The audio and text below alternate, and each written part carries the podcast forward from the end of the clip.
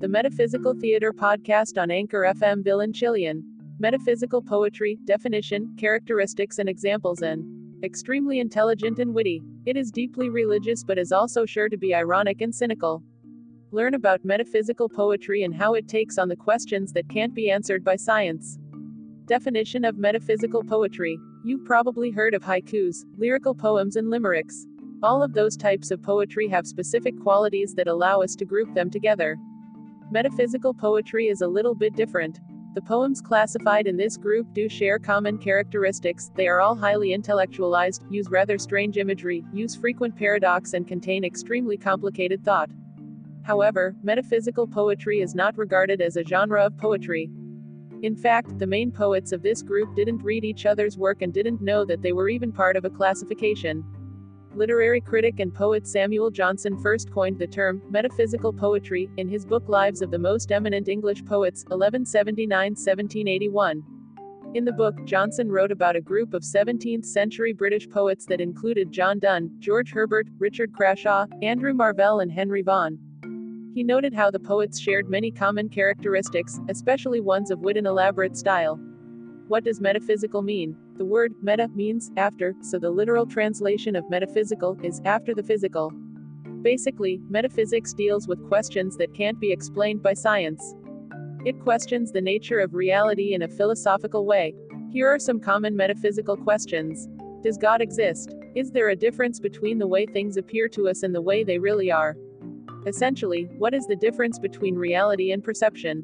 Is everything that happens already predetermined? If so, then is free choice non existent? Is consciousness limited to the brain? Metaphysics can cover a broad range of topics from religious to consciousness, however, all the questions about metaphysics ponder the nature of reality. And of course, there is no one correct answer to any of these questions. Metaphysics is about exploration and philosophy, not about science and math. Characteristics the group of metaphysical poets that we mentioned earlier is obviously not the only poets or philosophers or writers that deal with metaphysical questions. There are other more specific characteristics that prompted Johnson to place the 17th century poets together. Perhaps the most common characteristic is that metaphysical poetry contained large doses of wit. In fact, although the poets were examining serious questions about the existence of God or whether a human could possibly perceive the world, the poets were sure to ponder those questions with humor. Metaphysical poetry also sought to shock the reader and wake him or her up from his or her normal existence in order to question the unquestionable. The poetry often mixed ordinary speech with paradoxes and puns. The results were strange, comparing unlikely things, such as lovers to a compass or the soul to a drop of dew. These weird comparisons were called conceits. Metaphysical poetry also explored a few common themes. They all had a religious sentiment. In addition, many of the poems explored the theme of carpe diem, seize the day, and investigated the humanity of life.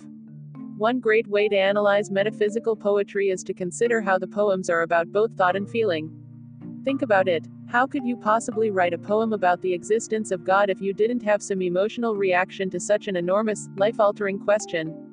John Donne, 1572 1631. John Donne, founder of metaphysical poetry.